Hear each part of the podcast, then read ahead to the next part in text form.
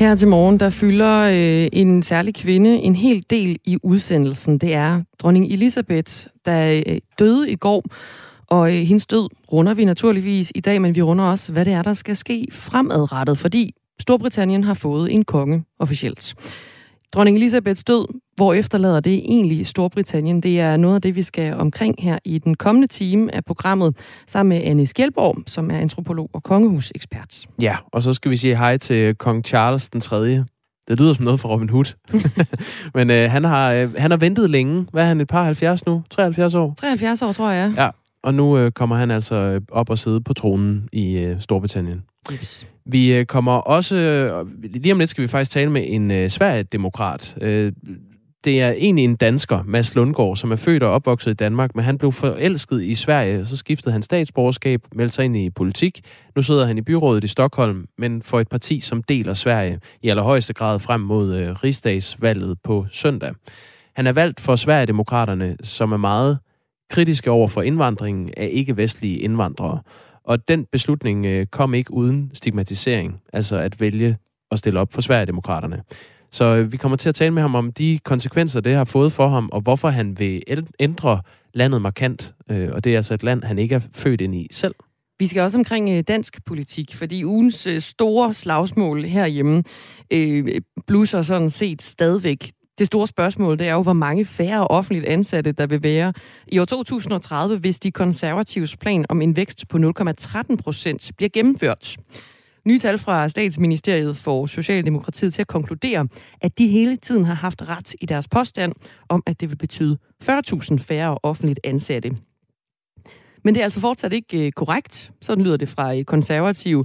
Og den melding, den runder vi med Socialdemokratiets finansordfører Benny Engelbrecht også.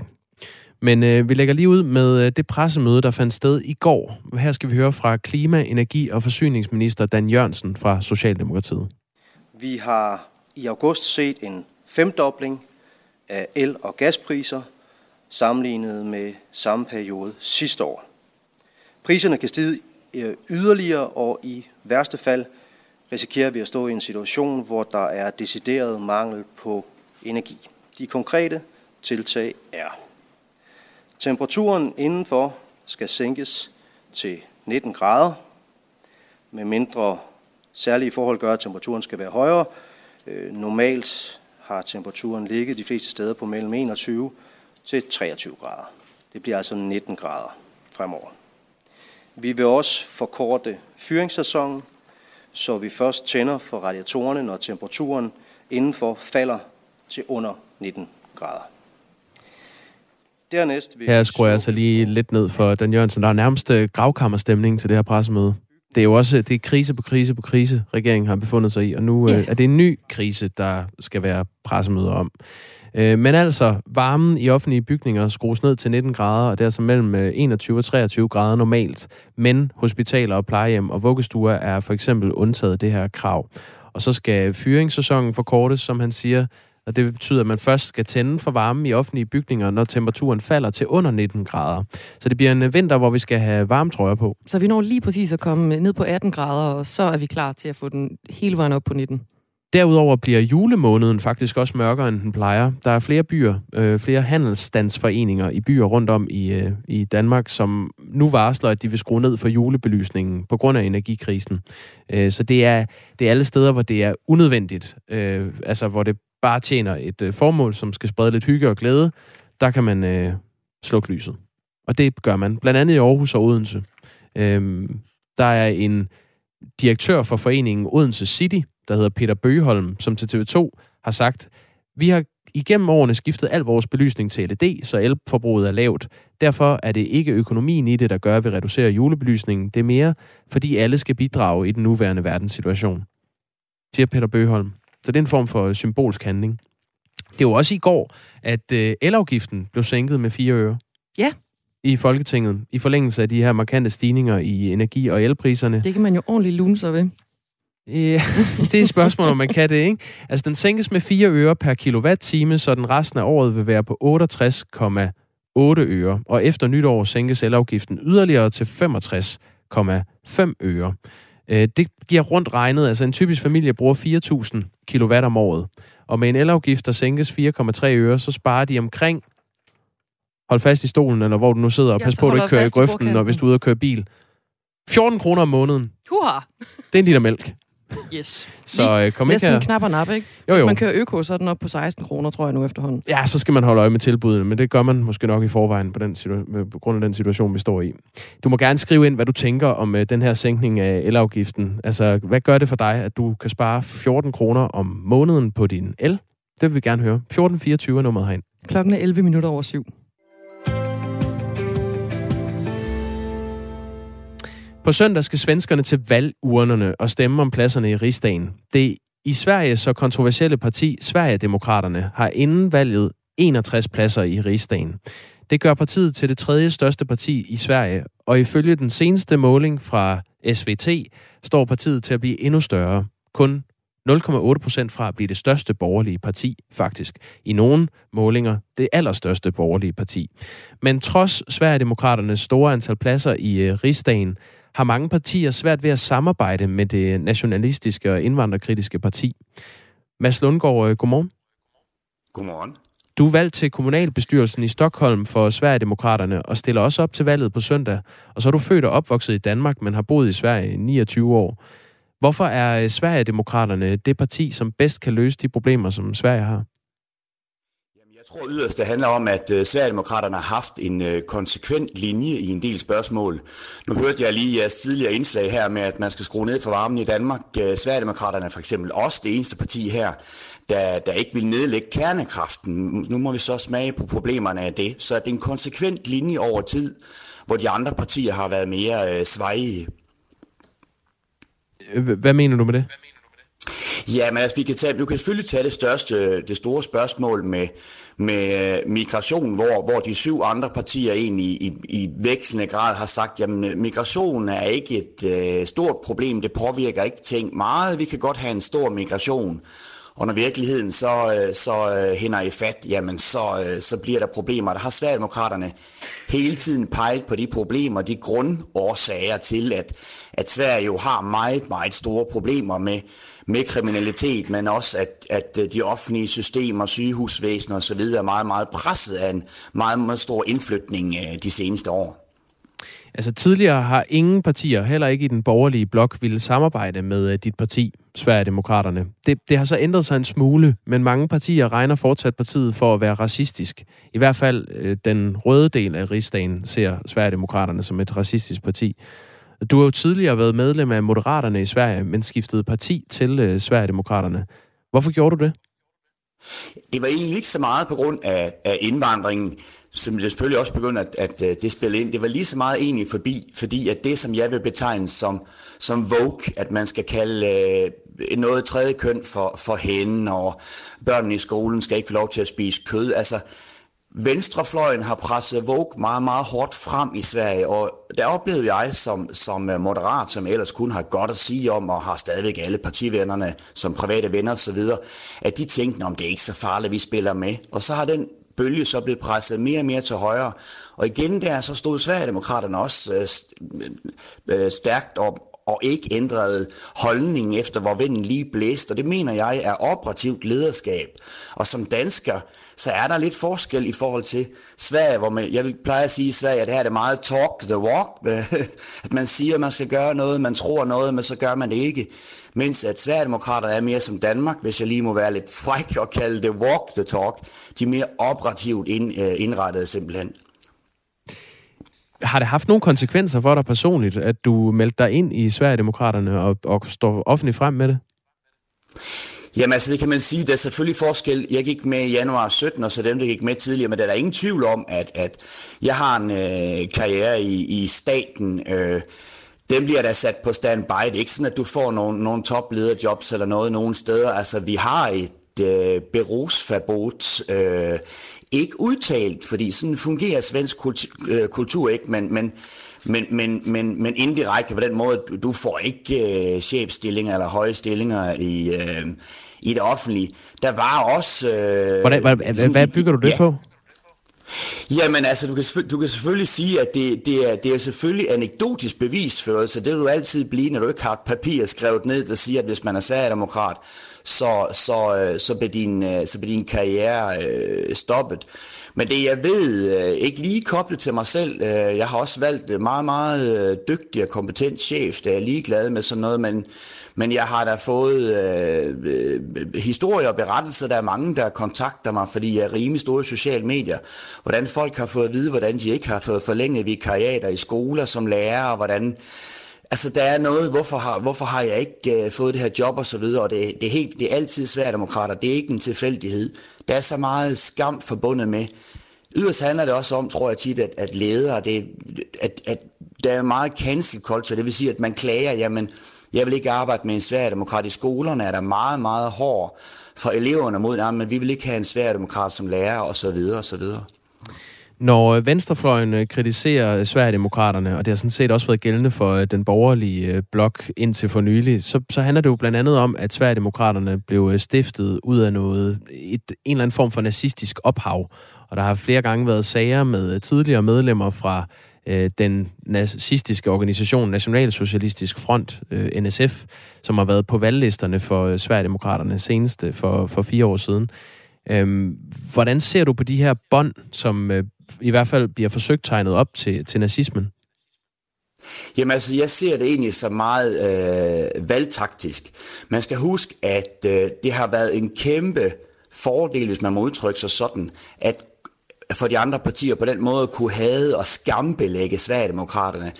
Skam er meget, meget stor i svensk kultur. Det vil sige, hvis du kan skambelægge nogen af det er nogle dårlige mennesker, dem vil vi ikke have med at gøre, så har du kæmpe, kæmpe fordel, i hvert fald kortsigtet politisk. For egen del, så vil jeg sige, jamen altså, jeg ville heller ikke have gået med i Dansk Folkeparti i begyndelsen af 70'erne med Glistrup og de drenge rundt omkring der, men skal man skamme Pia Kjærsgaard ud af den grund, altså... Det er meget, meget taktisk. Hvad der skete i 80'erne, det er ikke noget, som har noget som helst bæring på partiet i dag. Men er det ikke reelt nok, at der er nogle sager... Undskyld, jeg afbryder dig, Mads Lundgaard, men er det ikke reelt nok, at der er nogle sager løbende med folk, som har nazistiske sympatier, som er medlem af Sverigedemokraterne? Jeg vil sige generelt, der er omkring, jeg tror, der er 30.000 aktive i politikken i Sverige, kommunalt valg og så videre, og de store, og lad os sige, der er jeg tror 3-4.000 sverigedemokrater, og det er da sådan, at yderfløjspartier, både på højre og venstre siden, kan attrahere på plads 27 et eller andet sted i en lille kommune. Husk, vi har 290 kommuner i Stockholm og i Sverige og 21 regioner. Jamen så er der da sikkert på et eller andet sted en eller anden kedelig type. De sager, man har trukket frem, det er også, at de for 15-20 år siden var sympatiseret med noget ubehageligt, og de ryger også altid ud, når vi får det at vide. Og jeg ved da, fordi jeg kender partiledelsen rimelig godt, at når der kommer sådan nogle sager op med, at nummer 27 op i Nordsverige for 14 år siden synes et eller andet sted, så ryger de direkte ud, men det er heller ikke let at holde styr på. Mener du, at Sverigedemokraterne har bedre mulighed for at løse de problemer, Sverige står i, end eksempelvis Moderaterne har? Jamen det mener jeg, og igen så handler det egentlig også meget om, derfor jeg forlod Moderaterne, som jeg synes er udmærket parti, og Sveriges næstbedste parti til Sverigedemokraterne. Det er simpelthen fordi min danske kulturelle baggrund, Sverigedemokraterne er mere operative. Det kan godt være, at de andre partier og Moderaterne siger nu for eksempel, at de vil det samme som Sverigedemokraterne. Der er også mange, der siger, at man vil det, som man gør i Danmark. Men det, man skal huske igen, det bliver meget talk the walk.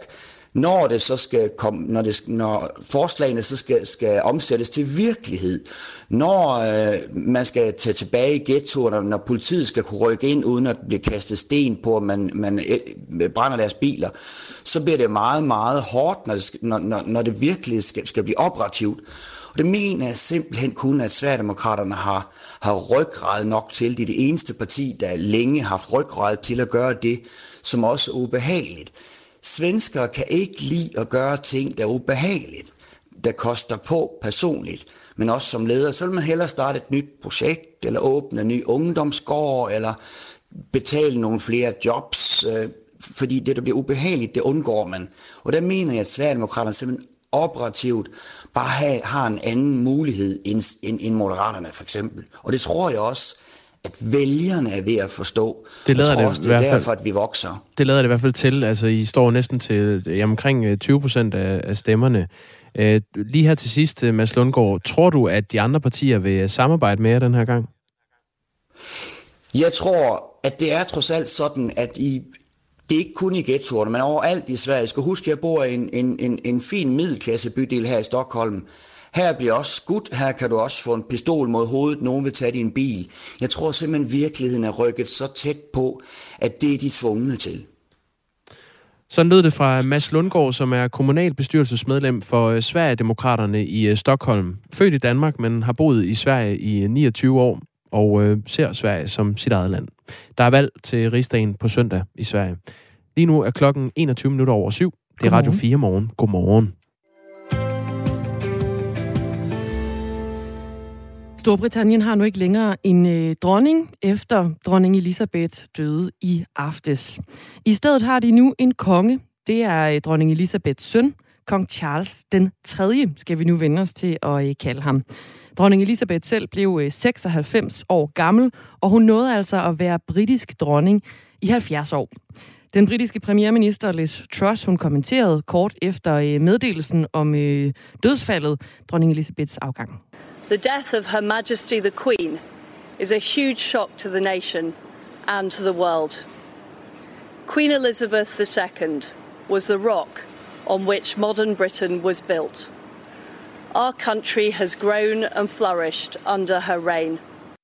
Den britiske nu kong Charles har også udtalt sig efter sin mor, dronning Elisabeths død. I en udtalelse siger han blandt andet: "Min kære mor, hendes majestæt, dronningens død er et øjeblik fyldt af dyb sorg for mig og alle familiens medlemmer," lyder det fra kong Charles. Anne Skjelborg er antropolog og kongehusekspert. Godmorgen. Godmorgen. For i år tilbage, der var der stor debat om arvefølgen i det britiske kongehus. Jo ikke mindst på grund af Charles' forhold til dengang fraskilte Camilla Parker-Bowles. I dag der er de gift, skal det selvfølgelig siges, og Camilla er hertuginde af Cornwall. Nu tager Charles jo så over fra sin mor og bliver konge. Den her debat om arvefølgen, er den forstummet i dag? Det er den ikke helt. Prins Charles, nu kongen Charles, men han har simpelthen historisk set været meget, meget upopulær i blandt meget, meget store dele af den engelske befolkning. Også dem, som egentlig er ret kongetro. Altså, der er jo kontinuerligt medier, der laver sådan afstemninger og polls for at se de her forskellige medlemmer af kongefamiliens popularitet. Og der ligger han altid meget, meget lavt. Og noget af det handler om en akavet personlighed. Det handler om, at han interesserer sig for ting, som den brede befolkning måske ikke lige kan koble sig på eller forstå. Men så handler det selvfølgelig også om hans ægteskab med prinsesse Diana, hans affære med Camilla Parker-Bowles. Og det har gjort ham i en årrække ekstremt upopulær. Men det man kunne se, det var, at inden for de seneste år, også op imod tiden, da han så endelig fik lov at gifte sig med Camilla Parker-Bowles, der var det i hvert fald som om noget af den meget sådan udtalte kritik forsvandt. Altså det var lidt sådan en måske trækken på skulderen til sidst, altså så lad ham da få hende. Og der faldt den der sådan i hvert fald meget udtalte kritik til ro. Så har der, som du siger, ganske rigtigt været noget muren omkring arvefølgen. Der har været mange, der har foreslået, om man skulle gå direkte til hans søn William.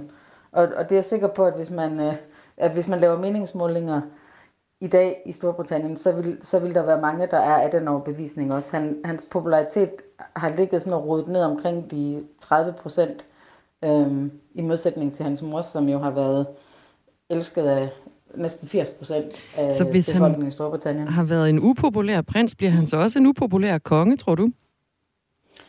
Der kan man sige, altså det er jo helt svært og umuligt at spå om fremtiden, men man kunne måske forestille sig, at timingen er helt rigtig. Fordi han bliver jo konge lige nu i et Storbritannien, som er altså efter Brexit fuldstændig smadret, og med en premierminister, som er ekstremt upopulær, og som splitter landet. Og det kan måske gøre det muligt for prins Charles at netop gøre det, som kongehuset jo egentlig er sat i verden for, nemlig at samle nationen.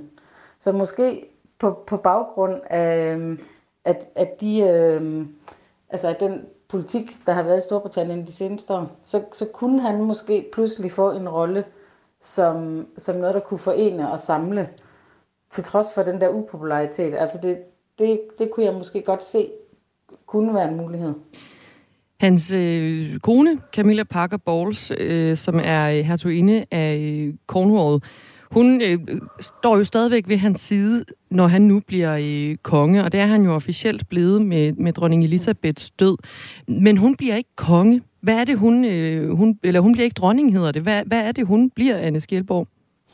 Jamen, hun bliver det, der lidt pudsigt hedder Queen Consort. Og det er måske en titel, så den er lidt svær at oversætte, men altså noget af det tættere, vi kommer på, det er jo den titel, vi herhjemme så som en prinsgemal. Her er hun jo så bare dronningegemal inde. Og hvad skal man lægge i det? Jamen altså, det er jo en titel, som er med til at give hende legitimitet til at stå ved hans side. Det er jo en titel, som den nu afdøde dronning Elisabeth har ønsket, at hun skal have. Og det er jo også noget af det, der har været med til at få noget af den der kritik til at forstumme. Altså måske lidt folk har haft en oplevelse af, at jamen, hvis det er det, dronningen ser som den bedste mulighed, så er det måske til at leve med. Men man kan undre sig over, at hun skal være Queen Consort, som titlen den er, når det handler jo alt sammen om, hvem der er øverst i hierarkiet. For eksempel her hjemme i Danmark, hvor dronningen havde en prinsegemal i stedet for en konge ved sin side. Så hvad er logikken i, at hun ikke bliver dronning, men Queen Consort? Altså det handler formodentlig om hendes altså den fortid, hun har haft. Og det der... hun har jo været fraskilt, som ellers ikke har... Altså, den øverste regerende i det britiske kongehus er jo også det øverste overhoved af kirken. Så derfor så er det ikke helt oplagt at gøre en fraskilt som Camilla Parker-Bowles til dronning. Altså det sender simpelthen nogle helt andre signaler. Altså der er jo ikke en logik, du kan finde her. Det er kongehus. Det hele handler om symboler. Kong Charles er den tredje Charles. Så han hedder Kong Charles den 3., og han er 73 år gammel og har altså ventet længe på at overtage posten. Faktisk så har ingen britisk tronfølger nogensinde ventet lige så lang tid som Elisabeths ældste søn. Charles han giftede sig tilbage i 81 med den dengang 13 år yngre og umådeligt populære Lady Diana Spencer. Og de fik siden 2 sønner, William og Harry. Ægteskabet det skrantede i 96, fordi de begge havde affære, og de blev så også sidenhen skilt. Og det var en stormombrust affære dengang med deres forhold og også sidenhen skilsmisse. Vi skal lige høre fra den britiske premierminister Liz Truss, som kommenterer Kong Charles' nye rolle. Today the crown passes, as it has done for more than 1,000 years, to our new monarch, our new head of state, His Majesty King Charles III. With the King's family, we mourn the loss of his mother, and as we mourn, we must come together as a people to support him. To help him bear the awesome responsibility that he now carries for us all. We offer him our loyalty and devotion, just as his mother devoted so much to so many for so long. Anne Skjelborg, antropolog og kongehus-ekspert. Den første opgave, Kong Charles får, hvad bliver det? Men man kan sige, at hans første opgave bliver sådan set at skulle være Kong Charles.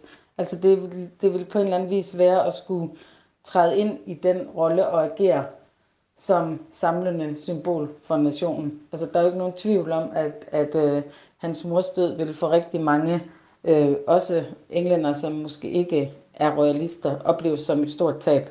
Og der vil være mange, der også har tvivl om han er den rette mand til at fylde rollen ud. Så det han egentlig skal, det er, at han skal være konge. Og han skal prøve at være konge og samle en nation, som jo faktisk er lidt i shambles. Altså tingene er ved at, altså tingene falder voldsomt fra hinanden i Storbritannien lige i tiden, ikke mindst med deres nye premierminister, og det skal han være konge for. Så det, og han er altså, han får noget at se til. Ja, og han er også officielt blevet konge, men der er noget tidspres, som gør, at man har udskudt hans udnævnelse til i morgen i stedet for. Anne Skjelborg, du skal have tak, fordi du var med her til morgen. Antropolog og kongehusekspert. Nu klokken 7:30.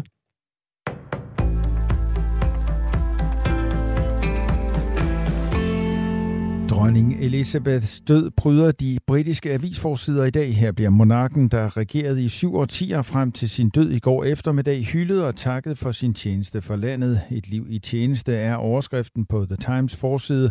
Forsiden er suppleret med et citat fra dronning Elizabeths juletale i 1957, 5 år efter, at hun havde overtaget tronen fra sin far. Jeg kan ikke lede jer ind i kamp, jeg udskriver ikke love eller administrerer retfærdighed, men jeg kan gøre noget andet. Jeg kan give mit hjerte og min hengivenhed til disse gamle øer og til alle folkene i vores broderskab af nationer, sagde hun i sin første tv-transmitterede juletale. Imens hylder The Daily Mirror dronningen med et simpelt tak sammen med et stort portrætbillede af hende. The Daily Telegraph bruger dronningens egne ord og konstaterer, sorg er den pris, vi betaler for kærlighed. Netop disse ord brugte dronning Elizabeth selv i en udtalelse til USA efter angrebene mod blandt andet World Trade Center i New York City den 11. september 2001. Teksten på The Daily Telegraphs forside er flankeret af et billede af den afdøde monark i sort og hvid. Skru lidt ned for radiatoren, men hold en konstant temperatur for at undgå skimmelsvamp og luft godt ud. Sådan lyder det fra BL, Danmarks Almene Boliger. Der er interesse- og brancheorganisation for ca. 500 almene boligorganisationer med tilsammen næsten 1 million lejere. Det skriver fagbladet 3F. Meldingen kommer i forbindelse med den voksende energikrise, som eksempelvis får konsekvenser for de statslige bygninger. Regeringen meldte i går, at lyset på offentlige bygninger slukkes. Desuden sænkes temperaturen i bygningerne til 19 grader. Men frygten for skimmelsvamp skal tages alvorligt, det siger Solvej Råberg Tinge, der er viceadministrerende direktør i BL. Det er velkendt, at vi i nogle af de almene lejligheder har haft problemer med skimmelsvamp. Derfor er vi meget opmærksom på, at det ikke skal give bedre vækstbetingelser for skimmelsvamp, at folk på grund af energikrisen skruer lidt ned for varmen, siger hun. Grundet de stigende energipriser er det fornuftigt at spare på varme, el og vand. Det handler om at finde en god balance og sikre, at der stadig er en ordentlig temperatur og et godt indeklima i ens bolig, selvom man skruer lidt ned, siger hun. Blandt de gode råd er at holde boligen tør og sørge for at lufte godt ud. Det indebærer at lave gennemtræk 5-10 minutter flere gange om dagen, især på badeværelset og i køkkenet. De stigende priser udgør en akut situation for mange små dagligvarebutikker rundt om i de danske landsbyer, det fortæller Jens Juhl Nielsen, der er informationsdirektør i Coop. De stigende energipriser har bragt de lokale butikker i en alvorlig situation. Flere befinder sig på afgrundens rand, hvor de er lukningstruede. Der er mange butikker, der har et beskedent økonomisk grundlag at stå imod med. De stigende energipriser kan blive tuen, der får det store læs til at vælte. Informationschefen understreger, at Coop håber på og arbejder for at undgå lukninger, men vi må være ærlige og sige, at der er butikker, som ikke overlever det her, næsten uanset hvad, hvis det fortsætter ret meget mere med energipriser på det her niveau, siger han. Et mindre fragtskib med 7 personer ombord tager vand ind 20 sømil omkring 37 km vest for Ringkøbing i hårdt vejr. Derfor er civile skibe, 3 redningsstationer og 2 helikoptere fra forsvaret på vej. Det melder forsvaret på Twitter.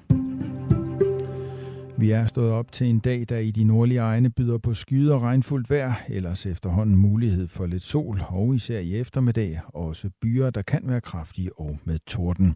Vi får temperaturer i dag op mellem 14 og 19 grader.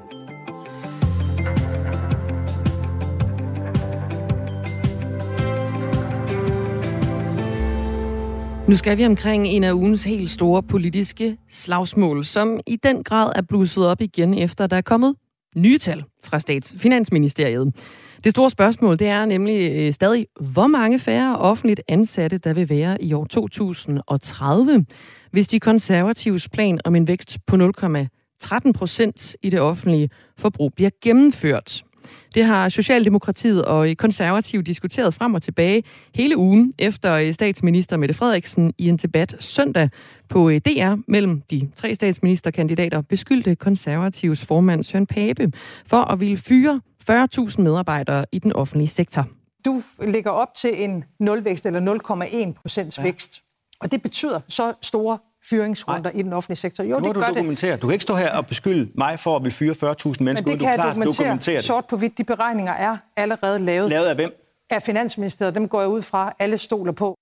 Men de 40.000 var udregnet på en forkert præmis, lød et af modsvarene fra de konservative, nemlig med udgangspunktet i nulvækst. Og 0,13% vækst er jo ikke nulvækst i hvert fald. Og i går der kom der så nogle nye tal fra Finansministeriet. De viser, at en årlig vækst på 0,13% i det offentlige forbrug vil betyde et fald i beskæftigelsen på omkring 39.000 offentligt ansatte fra i år og så frem til 2030. Benny Engelbrecht er finansordfører for Socialdemokratiet. Godmorgen. Godmorgen. Socialdemokratiet konkluderer, at de seneste tal viser, at I hele tiden har haft ret i, at der vil komme ca. 40.000 færre ansatte i den offentlige sektor, hvis de konservatives politik bliver gennemført. Og det er de konservative jo fortsat meget uenige i. Hvordan er det, I når frem til den konklusion? På baggrund af Finansministeriets beregninger. Det er jo egentlig ikke så overraskende, fordi det er almindelig antagelse, hvis man laver nulvækst eller tæt på nulvækst, jamen, så fører det til et øget varekøb og færre lønkroner. Det er den præmis, der ligger i de almindelige regnetekniske regler. Og det er også derfor, når for eksempel Dansk Industri har regnet på de samme ting, så når de frem til de samme resultater, når AE-rådet regner på de samme ting, når de frem til de samme resultater. Og det er jo ikke nogen skam, at konservative har en politik, som fører til færre offentlige ansatte. Altså det er jo det, der er deres politik, og det er jo helt fair. Jeg synes jo sådan set bare, at de skal stå ved det, og at det er det, som almindelige regnetekniske regler tilsiger. Finansministeriet tager udgangspunkt i, at 0,13%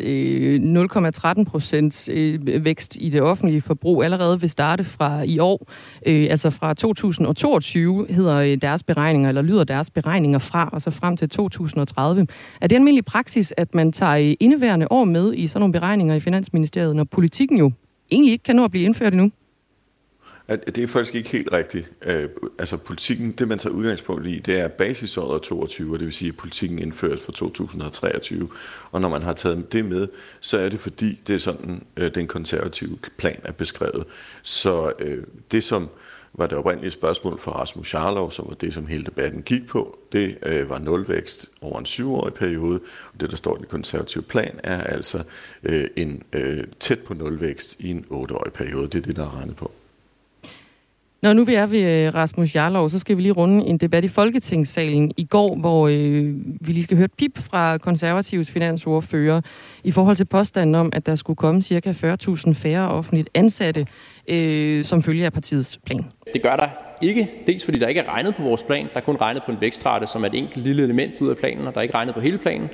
Og det er fordi man simpelthen har glemt, at der kommer et løft af forsvaret, som også vil betyde, at der kommer flere offentlige ansatte. Så derfor Socialdemokraternes påstand om 40.000 færre er stadigvæk forkert. Rasmus Jarlov han nævner et løft af forsvaret, der vil føre til flere offentligt ansatte. Benny Engelbrecht, er det så ikke forkert at holde fast i, at der vil komme ca. 40.000 færre? Altså for det første, så står det jo i de konservatives plan. For det andet, så har Dansk Industri også det tal med i deres beregninger, når frem til det samme. Altså omkring 40.000 færre offentlige ansatte. Står det også i Finansministeriets tal? Altså Finansministeriet tager udgangspunkt i det, der står det til konservatives plan. Og den måde, de konservatives plan er beskrevet på, så står der ikke noget eksplicit om, at man så skal undtage eller indregne eller andet i forhold til forsvaret. Og det er også derfor, at det bliver sådan en lille smule underligt at hver eneste gang, at der så bliver gået til de konservative, så siger de, men vores plan ser i virkeligheden lidt anderledes ud. Jeg synes jo sådan set bare, at man skal sige, at enten har man en plan, og så står man ved den, og konklusionerne, og det, som er konsekvenserne af det. Eller også må man jo sige, okay, så laver vi en ny plan, og det er sådan lidt absurd. Også fordi alle økonomer antager også de her forudsætninger, der hedder, at hvis man har nulvækst eller tekst på nulvækst, jamen så kommer der altså færre offentlige ansatte. Det er der jo så også eksempelvis Dansk Industri, som har gjort til en selvstændig pointe, at de ønsker færre offentlige ansatte. Og det synes jeg jo bare, at Konservative skal sige, hvis det er det, de gerne vil. Benny Engelbrecht, kommer der også færre offentlige ansatte med Socialdemokratiets politik? Det gør der ikke, men det er rigtigt, at hvis man alene fører en politik, hvor man holder hånden under den demografiske udvikling, jamen så vil man have sådan, hvis man laver en alt andet ligeberegning, så vil man også få færre offentlige ansatte. Og det er præcis også derfor, at denne regering sammen med vores støttepartier jo har tilført mere til velfærden, blandt andet via minimumsnormeringer og andet.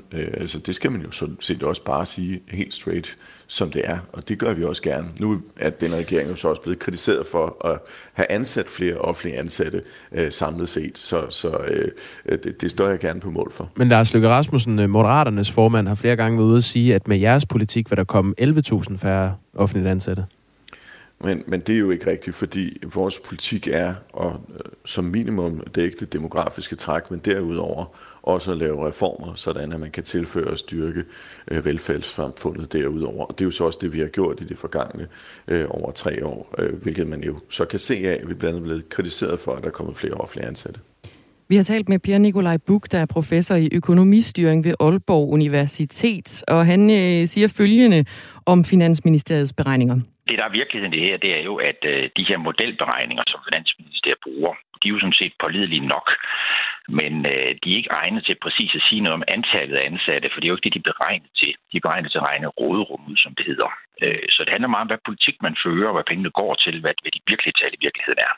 Benny Engelbrecht, bruger I Finansministeriets tal forkert, når I bruger dem til at konkludere specifikt på, hvor mange færre offentligt ansatte, der vil være i fremtiden?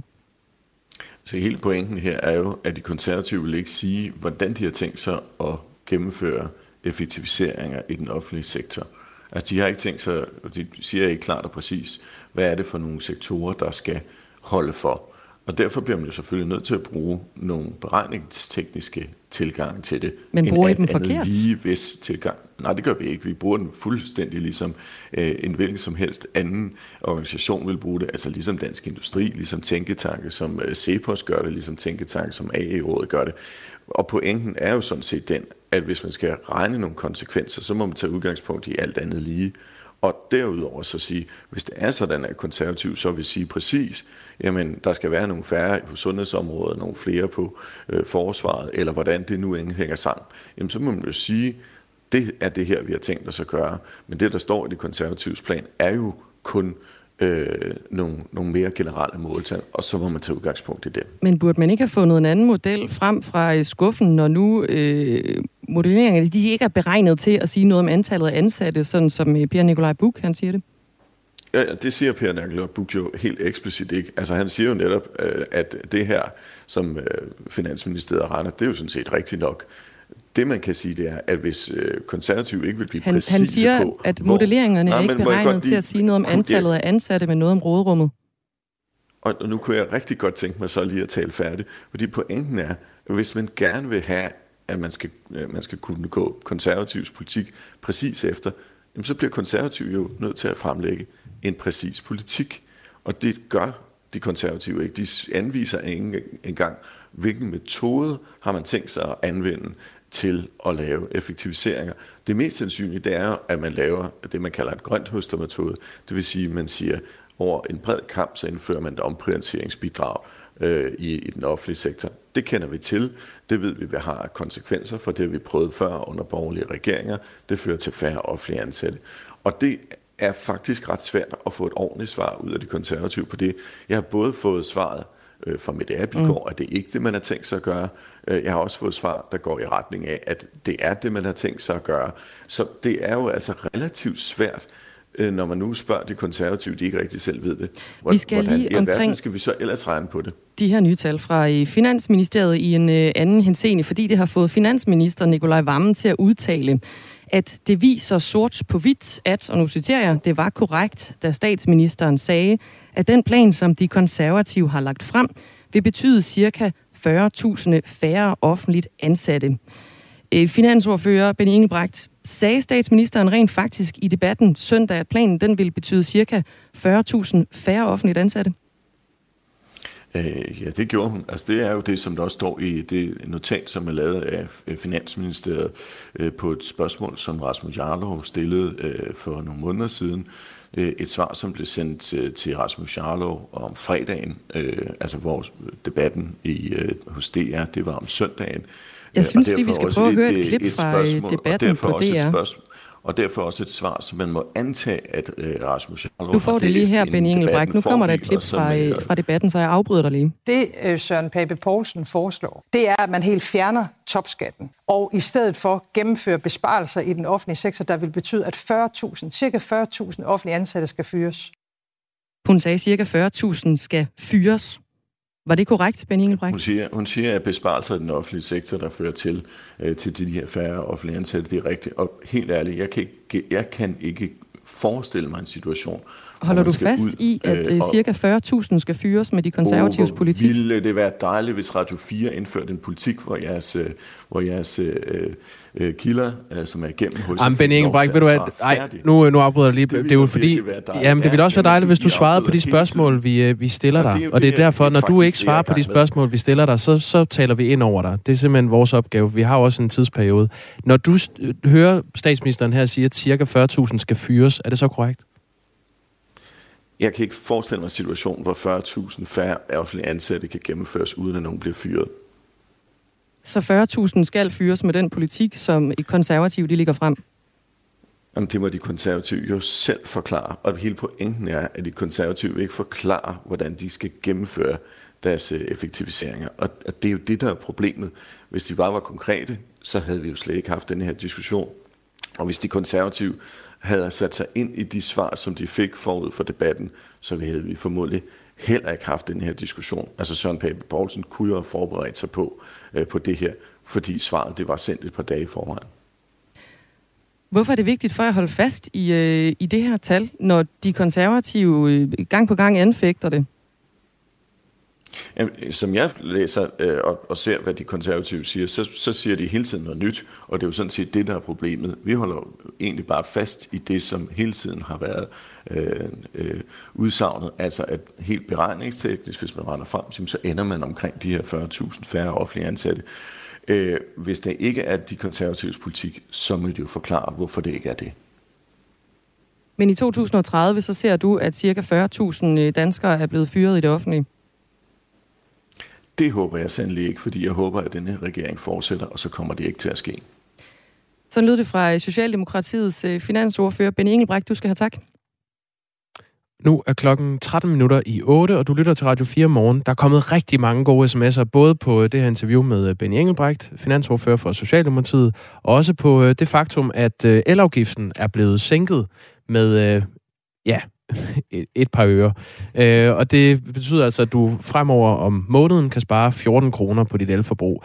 Du må gerne skrive ind, hvad du mener om det tiltag fra Folketinget. Vi tager sms'erne lidt senere. Klokken er 7:12.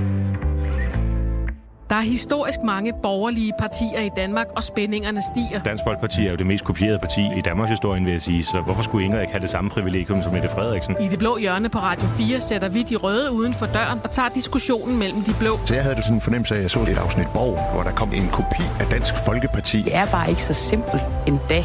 Lyt med i dag kl. 11:05. Radio 4 taler med Danmark. Kongeriget Danmark risikerer i værste fald at stå i en situation, hvor der mangler energi til vinter. Sådan lød det fra klimaminister Dan Jørgensen fra Socialdemokratiet på det her pressemøde, der blev afholdt i går. Danmark og Europa står i en meget alvorlig situation. Krigen i Ukraine og Putins brug af gas som et politisk våben har bragt os i en historisk energikrise. Priserne er steget markant. Og vi ser ind i en vinter, hvor Danmark og Europa risikerer at mangle energi. Og vi skal spare på energien, men vi er samtidig afhængige af at holde virksomhederne åbne og i gang, lyder det fra TEKNIQ Arbejdsgiverne, som er erhvervs- og arbejdsgiverorganisation for ca. 4.000 virksomheder. Ellers frygter organisationen, at det vil koste arbejdspladser. Troels Blicher Danielsen er administrerende direktør i netop TEKNIQ Arbejdsgiverne. Godmorgen. I værste fald, hvordan vil det så konkret påvirke jeres medlemsvirksomheder? Worst case scenario er jo, at de lukker og er nødt til at fyre deres medarbejdere. Hvis du ikke har noget strøm eller noget gas, så kan du jo ikke drive en virksomhed. Hvad er det for nogle virksomheder, der bliver hårdest ramt? Det er meget forskelligt, men typisk blandt vores medlemskreds, så vil det jo være industrivirksomheder, som er afhængige af høje varmegrader eller har stort elforbrug, som jo kan mærke elprisen er steget voldsomt. Så det er jo typisk dem, som vil være i de største problemer. Det er jo typisk det, som politikerne har en tendens til at kalde produktionsdanmark, ikke? Og så har jeg selvfølgelig også nogle medlemmer, som vil være gode til at hjælpe med at spare på energien. Alle mine elektrikervirksomheder, de har rigtig godt bud på, hvordan man sparer på energien. Altså direktør for Energistyrelsen, Kristoffer Böttzauw, sagde på det her pressemøde, der blev afholdt i går, at hvis det bliver en meget kold vinter, så stiger risikoen for strømafbrydelser. Så opfordrede han altså til, at man i hjemmene, i de private hjem, skruer ned for varmen, at man begrænser brugen af varmt vand, og bruger strømmen, når den er billigst og grøn. Er det også det, der skal til, som du ser det? Altså, vi skal skrue ned for energien i privaten for at sikre energi til virksomhederne? Det er jeg fuldstændig enig med Kristoffer og Energistyrelsen i. Jeg synes måske, at det skulle man have fortalt borgerne for den 25. februar, dagen efter, at krigen i Ukraine den begyndte, fordi det her det er jo ikke noget, der kan komme bag på nogen, at vi står i den her situation. Vi har foreslået luft-til-luft-varmepumper hos alle dem, der har gas. Vi har foreslået, at staten udleverede kloge termostater til alle dem, der ikke har fået det installeret endnu. Fordi en ting er at spare på energien, men også at bruge energien mere intelligent. Der er rigtig mange, der tror, at det vil spare rigtig hæftigt på energien at sætte temperaturen ned i alle offentlige bygninger med 1 grad. Men typisk vil du spare langt mere på energien, hvis du sørger for at have styr på dit ventilationsanlæg. Det er jo der bare ikke noget politik i. Men det handler jo om, at man bruger pengene rigtigt på at spare på energien i de offentlige bygninger, de steder, hvor man virkelig har brug for den.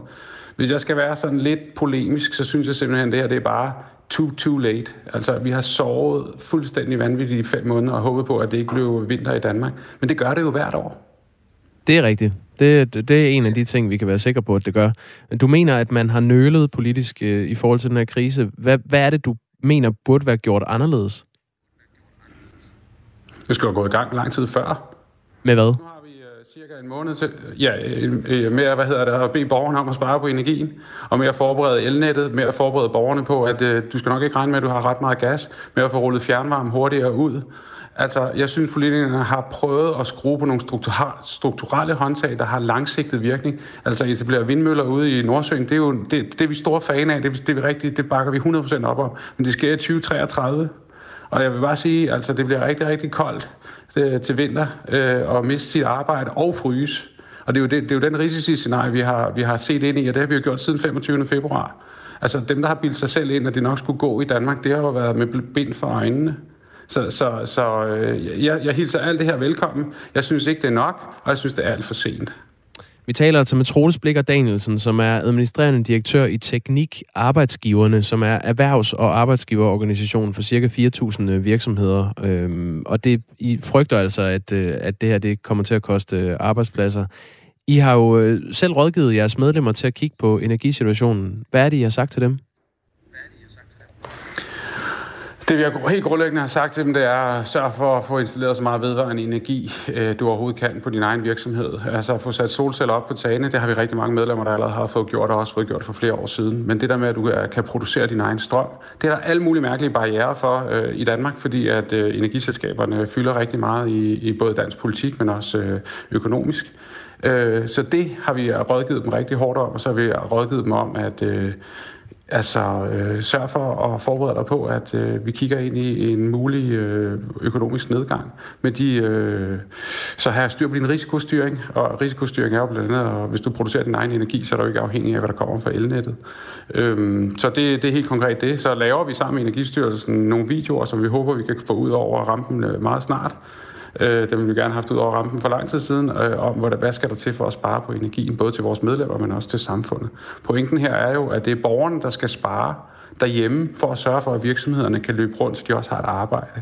Og den der kobling der, det er jo langt større risici for samfundet end under corona. Det skal man bare huske. Så lyder det altså fra Troels Blicher Danielsen, som er administrerende direktør i TEKNIQ Arbejdsgiverne. Og nu skal vi til nogle af dem, som har besluttet sig for at spare. Det er Salling, og jeg kan sige godmorgen til Anja Kipsgaard Christensen. Godmorgen. Salgs- og driftsdirektør. I har valgt at droppe julelyset i år på jeres varehuse. Hvorfor vælger I at droppe julelyset? Jamen det gør vi, fordi at vi synes i solidaritet med alle dem, som er ude og skal gøre alt, hvad de kan for at spare på deres forbrug i forhold til de her stigende elpriser, så synes vi også, at det er et naturligt næste step for os i forhold til alle de andre tiltag, som vi nok lige så mange andre har været i gang med at optimere på. Og hvis nogen er i tvivl om, hvordan Sallings julelys ser ud, så er det altså en fuld facade på et Salling-varehus, som er plastret ind i lys, og så ligner det sådan det ligner jo en julegave, ikke sandt, Anja Kipsgaard Christensen? Jo. Ja. Jo, det ligner en julegave. Kunne man ikke også se på det anderledes og sige, jamen burde I ikke uanset energikrise eller ej, tænke over at spare på energien for miljøets skyld? Jo, det kan man sagtens sige, og jeg synes også, vi gør rigtig, rigtig meget. Vi har været i gang med mange tiltag i lang tid. Det er flere år siden, at vi startede op og skiftede alt til LED-belysninger og alt muligt. Og selvfølgelig har vi i løbet af det her år været i gang med endnu flere tiltag og kigget ind i alt, hvad vi kunne optimere på, både i forhold til lys, til åbningstider, til køl, til ventilationer og også til adfærdskorrigerende ting i forhold til, hvordan vi opfører os, når vi er på arbejde. Så det her er noget, vi har kigget ind i lang tid. Det plejer jo altid at være sådan lidt en begivenhed, når Salling tænder julelysene, både i butikken i Aarhus og butikken i Aalborg. Frygter du ikke, at det kan blive sådan lidt en trist jul, når der ikke er lys i gaden, som jeres butikker jo ellers er en stor del af? Jo, man kan sige, at det har da også været sådan lidt med bløden i hjertet, fordi det betyder rigtig meget for mange, det ved vi. Det betyder også meget for os selv. Men det betyder ikke, at julen den er aflyst. Så vi kommer til at have vores fine julevinduer, vi kommer til at have vores fine Lego-vinduer, og vi kommer til at skyde julen i gang med masser af events og koncerter. Så det kommer samtidig med, at vores julekatalog, som lige så mange glæder sig til som lyset, at det kommer på gaden. Så der skal nok blive en rigtig god jul. Så bliver det alligevel jul i år. Anja Kipsgaard Christensen, tak fordi du var med. Salgs- og driftsdirektør i Salling. 7:53.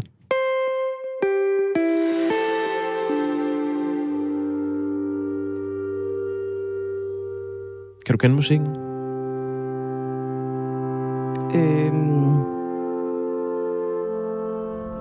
Jeg har lyst til at sige ja og nej.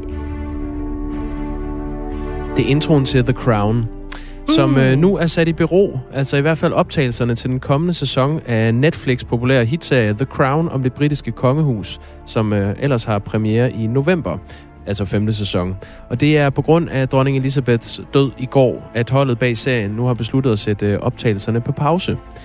Det er Peter Morgan, som forfatteren hedder til både The Crown og filmen The Queen fra 2006, har i en mail til mediet Deadline kaldt serien for et kærlighedsbrev til dronningen. Og i samme mail skriver han så også, at han forventer, at produktionen vil stoppe optagelserne af respekt for dronningen i en periode. Og så skriver han så ydermere, at ellers har han ikke yderligere kommentarer til hendes død. Det har åbenbart hele tiden været planen, at Netflix ville sætte serien i bero, hvis dronning Elizabeth skulle dø. Altså hun har jo lige siden de startede været tusse gammel. Ja, hun har været ældrende. Hun blev jo 96 år. Blev hun, ja. Men da serien først gik i produktion, udtalte Stephen Daldry, som er en af hjernerne bag The Crowns succes og instruktør af nogle af de indledende afsnit af den første sæson, at hvis showet var i produktion, så ville det stoppe i en respektabel periode. Jeg kan vide, hvad der ligger i sådan en periode. Ja, og hvor længe det var. Altså, den skulle gerne have premiere til november. Nu ser jeg den ikke selv. Har du set The Crown? Jeg ser den troligt. Er den god? Ja. Hvorfor? Det er en meget smuk serie. Altså, den er flot. Dels er der noget fascination i det britiske kongehus, og så er det er bare nogle enormt flotte billeder. Det er virkelig rart for øjnene at kigge på, og så er der jo også godt drama i det. Det er jo det, der er med kongehus og mange penge. Det hele er flot. Vi skal jo sige, at det her dødsfald med altså Queen Elizabeth II, som gik bort i går, det kommer til at fylde en del. Det fylder både her i Radio 4 morgen, kommer også til at fylde på fladen fremadrettet her på Radio 4, både i vores program Verden kalder, som sender kl. 10.05, og i Ring til Radio 4, som sender her umiddelbart efter Radio 4 morgen. Det er jo noget af en begivenhed i hvert fald, når en monark efter 70 år på tronen takker af, og der kommer en ny mand til posten. Det er jo Kong Charles. Nu skal vi kalde ham det. Kong Charles den 3.